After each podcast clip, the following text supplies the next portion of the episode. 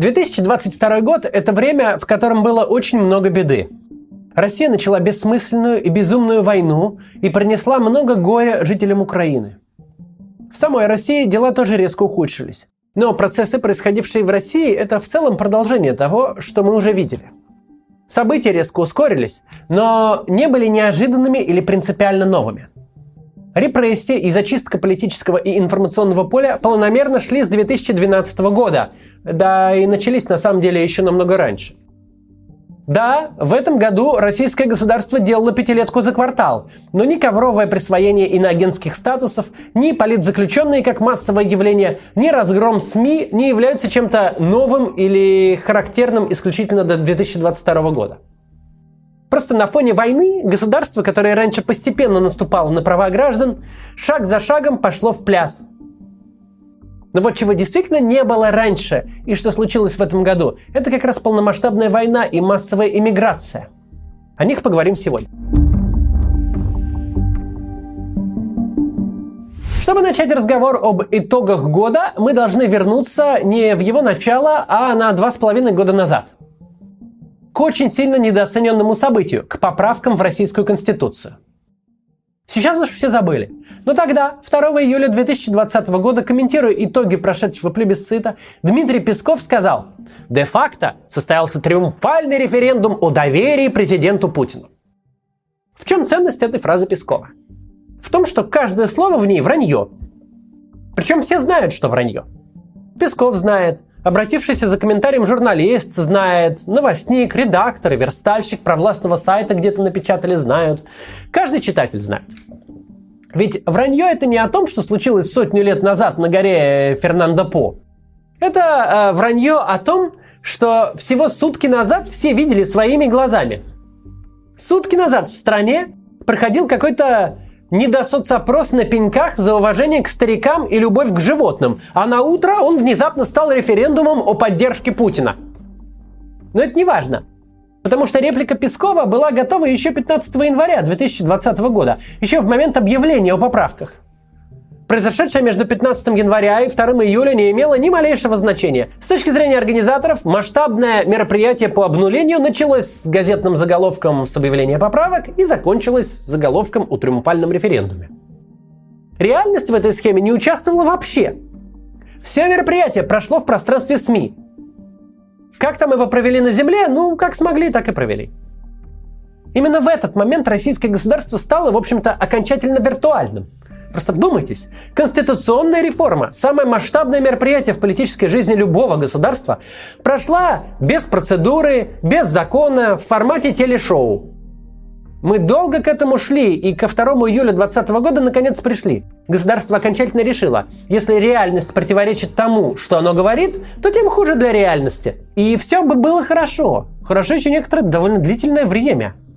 Имея в руке, в одной руке чемодан нефтедолларов, а в другой дубинку росгвардейца, можно довольно долго проводить выборы, грозить Америке, побеждать коронавирус и разрабатывать новейшие образцы супервооружения, и все это исключительно внутри своего телевизора.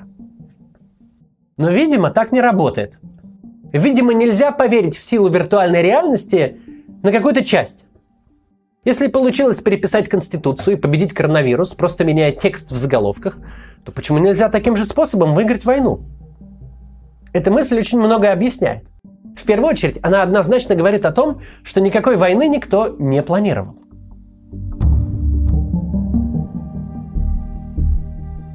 Даже Путин, даже заспиртованный в своем бункере, даже давно попрощавшийся с реальностью, не настолько идиот, чтобы силами 15 дивизий воевать с 40-миллионной страной. Со страной, у которой вторая по площади территория в Европе после, собственно, России. Длина фронта, который сложился в начале войны в результате атаки с трех направлений, превышала расстояние от Москвы до Екатеринбурга. Ребенку понятно, что даже оборонять такой фронт силами 200 тысяч человек невозможно – чего же говорить о наступлении? У Путина могут быть какие угодно некомпетентные генералы. Есть даже строители, повесившие себе погоны. Но есть и те, кто все-таки какие-то училища и академии заканчивали. Какие-то учебники читали, зачеты сдавали. Кажется, что в голове Суровикина и речевая эта функция не совсем помещается.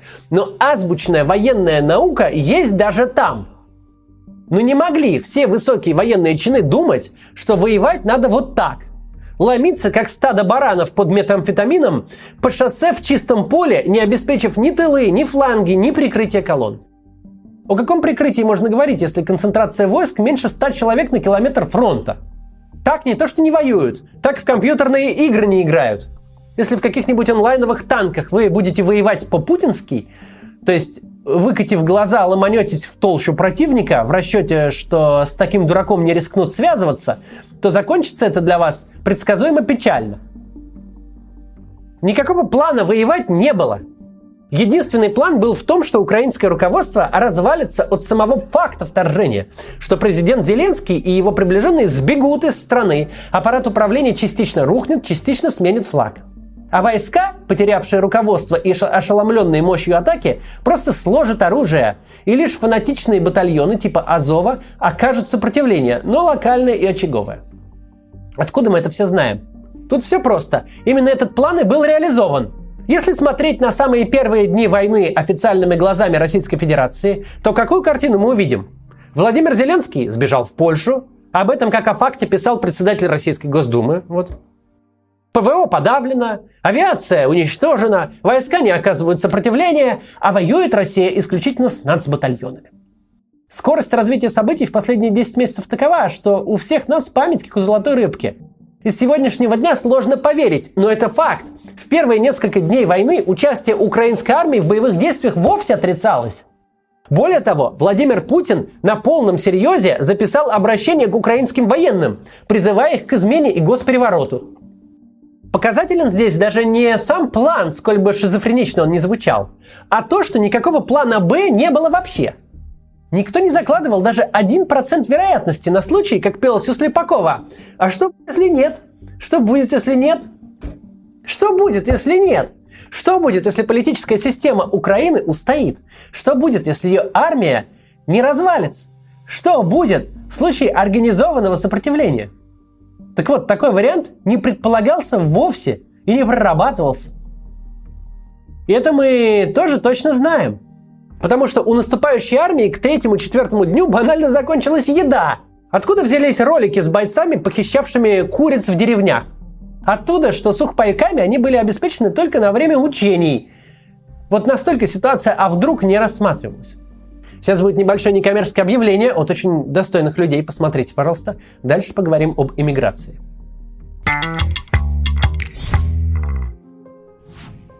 Пару месяцев назад я рассказывала вам про украинский фонд «Счастливый ребенок». Он уже 15 лет помогает детям Запорожья в сложных ситуациях. Сиротам, тяжело больным и детям из малообеспеченных семей. Сейчас фонд занимается эвакуацией мирных жителей, вывозит детей и их родителей за границу, в Европу. А теперь еще и покупает генераторы для больниц. Исполнительный директор фонда Леонид Лобанок записал для нас видео и рассказал о потребностях людей из Запорожской области Украины – если вы хотите помочь, оставьте пожертвование по ссылке в описании. Мне кажется, это важно. Посмотрите. Этот ролик мы записываем под звуки воздушной тревоги, но я думаю, что она нам не помешает. Друзья, вы просто неимоверные. А, после нашего обращения в октябре мы с вами собрали больше 150 тысяч долларов на эвакуацию. С тех пор мы отправили 60 автобусов в Польшу и Румынию на которых э, отправилось 2608 человек. А котов и собак мы уже даже не считали. Также мы в индивидуальном порядке помогли 77 семьям выехать в разные страны Европы. Сейчас, к сожалению, эвакуация продолжается. Существенный поток беженцев добавился после освобождения Херсона. Помимо этого, Сейчас у нас добавилась э, статья расходов на генераторы и топливо для них в связи с частым отключением света. Я нахожусь возле детского отделения противотуберкулезного диспансера, э, и здесь также часто отключают свет, и отделение работает на генераторе. Мы помогаем нескольким больницам и пунктам размещения переселенцев на топливо и оборудование. Плюс на эвакуацию у нас ежедневно уходит до 3000 долларов в день. Поэтому снова обращаемся к вам за помощью. Пожалуйста, помогите нам пережить эту тяжелую зиму.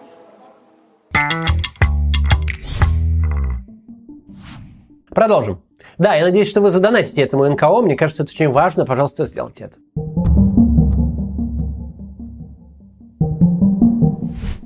Мы не знаем, сколько людей покинуло Россию в 2022 году. Но поведение государственных органов и провластных спикеров свидетельствует о том, что очень много. И что это огромная проблема. Обратите внимание, в последнее время все, от чиновников МВД до депутатов Госдумы, без конца говорят об иммигрантах. Казалось бы, что вам до уехавших людей и их налогов? Зачем вы пытаетесь усложнить им жизнь? Тем более, зачем пытаетесь ограничить сферы их трудоустройства? На самом деле, на вопрос, чего вы докопались до уехавших и чего вам они не дают покоя, не существует рационального ответа. Ведь, по идее, люди, которые уехали, но продолжают официально взаимодействовать с российским государством, самые полезные. Во-первых, они просто хоть что-то платят. Нагрузку на социальную инфраструктуру не создают, общественными благами не пользуются, но какую-то копеечку заносят. Во-вторых, они получают свои платежи на счета в российских банках, а уже потом куда-то дальше их переводят. То есть их можно контролировать, как-то на них там воздействовать, не знаю. Они остаются в сфере влияния российского государства. В-третьих, если компании, в том числе государственные, в том числе даже органы власти, готовы идти на столь дискомфортное взаимодействие, организационно дискомфортное, ну то есть работать с уехавшими людьми, значит эти люди им прям нужны. Эти специалисты, их способ выживания и продолжения деятельности в чрезвычайных обстоятельствах. В-четвертых, те мигранты, которые продолжают легально взаимодействовать с Россией, это люди, которые, скорее всего, планируют вернуться, которые не сжигают мосты.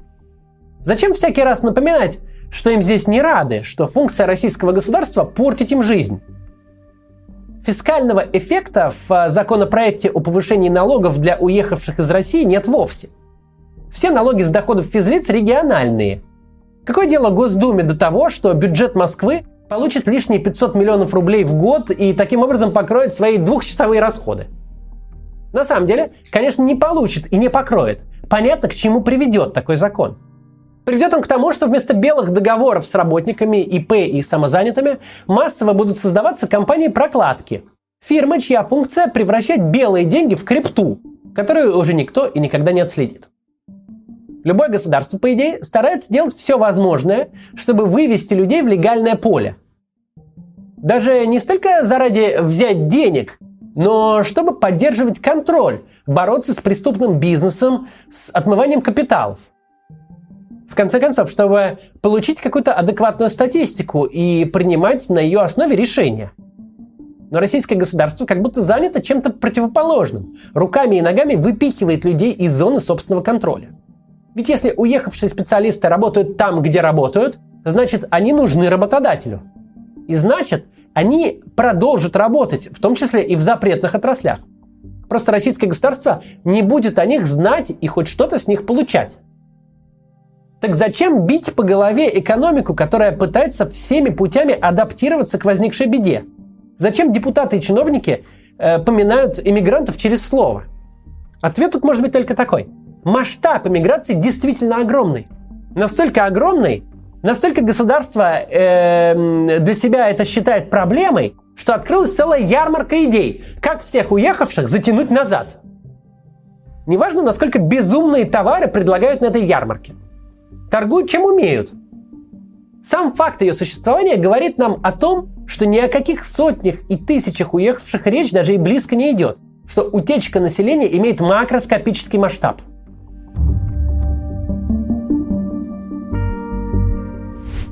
О нынешней иммиграции можно написать книгу. И наверняка много книг о ней напишут. Она очень особенная. Ничего похожего в нашей истории не было. Как минимум потому, что ее характер сильно меняется в зависимости от географии. Есть постсоветские республики Кавказа и Средней Азии. Они привлекают людей самым низким порогом входа. Часто в них не нужен даже загран, не говоря уж о визе. В Ереван и Алматы улететь не сложнее, чем в Воронеж. Это страны, в которых очень хорошо тратить свою большую айтишную зарплату, но не зарабатывать. Туда люди явно уехали пересидеть, переждать и вернуться. Они не планируют бросать якорь, становиться грузинами, армянами или казахстанцами. Это страны-шелтеры. В них легко попасть и относительно долго жить, и также легко из них переехать обратно в Россию, как только позволят обстоятельства. Кто-то, конечно, останется, но большинство вернется. С другой стороны, есть люди, уехавшие в те страны, которые требуют усилий, но готовы многое дать взамен. В Европу, в Израиль, в Соединенные Штаты. Закончится Путин раньше или позже, но что скажут такие релаканты? Ну, вот представим себя на их месте. Слушайте, скажут они, я нанял адвоката, мы ходили кругами вокруг Министерства Алии, трубили в трубы юбилейные, совершили библейское чудо, победили израильскую бюрократию и получили таки паспорт. Мы, значит, выучили иврит, нашли работу, устроили детей в школу, взяли ипотеку и свыклись с тем, что в местном Макдональдсе нет чизбургера, а гамбургер стоит как однушка в мытищах. Нам в 22 году уже один раз жизнь отменили. Предлагаете ее второй раз отменить? Да идите вы вслед за кораблем, дорогое новое правительство России, так скажут. Мы евреи, а не греки, и точно не готовы быть сизифами. Большинство из тех, кто смог пробить головой неторопливой западной бюрократии, легализоваться, ассимилироваться, уже никогда не вернутся. Таким образом, у нас есть мигранты, выехавшие и уехавшие. Выехавшие в большинстве своем вернутся. Но шансы на возвращение уехавших с каждым днем, с каждой оформленной бумажкой все более призрачны. Получается, что Россия потеряла навсегда сотни тысяч. У этих людей начнется уже совсем другая история. Нынешнюю миграцию нельзя сравнивать, например, с постсоветской. В начале 90-х люди уезжали от нищеты. Почему при сравнительно большом масштабе тогдашней миграции не возникло русских диаспор? Все знают про Брайтон-Бич, но это один из единичных буквально примеров русских кварталов. Не несла тогдашняя миграция родину на подошвах ботинок, не селилась с соотечественниками, не строила вокруг себя советский уголок, не создавала инфраструктуру взаимопомощи. Совсем наоборот, тогдашние мигранты стремились как можно быстрее ассимилироваться, как можно быстрее стать американцами, израильтянами или немцами. Жить местным образом жизни и строить местную карьеру. Они уезжали от нищеты, от ежедневного бытового унижения и не хотели нести его приметы с собой. Даже знаменитая русская мафия, она не рождена внутри диаспоры, как китайская, еврейская или итальянская. Это просто зарубежные филиалы российских преступных группировок. Нынешнюю эмиграцию нельзя сравнивать и с эмиграцией начала прошлого века. С людьми, бежавшими от революции, гражданской войны, голода и большевистского террора. Связь с родиной у этих людей закончилась помимо их воли. У них родина закончилась. Им пришлось раствориться там, где они оказались, потому что у них уже не было других вариантов. Большая русская диаспора за рубежом, по меткому выражению Екатерины Шульман, русский как рассеянный народ, это то, чего в нашей истории еще не было – Сообщество людей, которые помогают друг другу, потому что государство, из которого они уехали, планирует им только по мелочи гадить. И которые не утратили связь с Родиной, которые продолжают жить ее повесткой. Это по-настоящему новое и совершенно беспрецедентное явление этого года.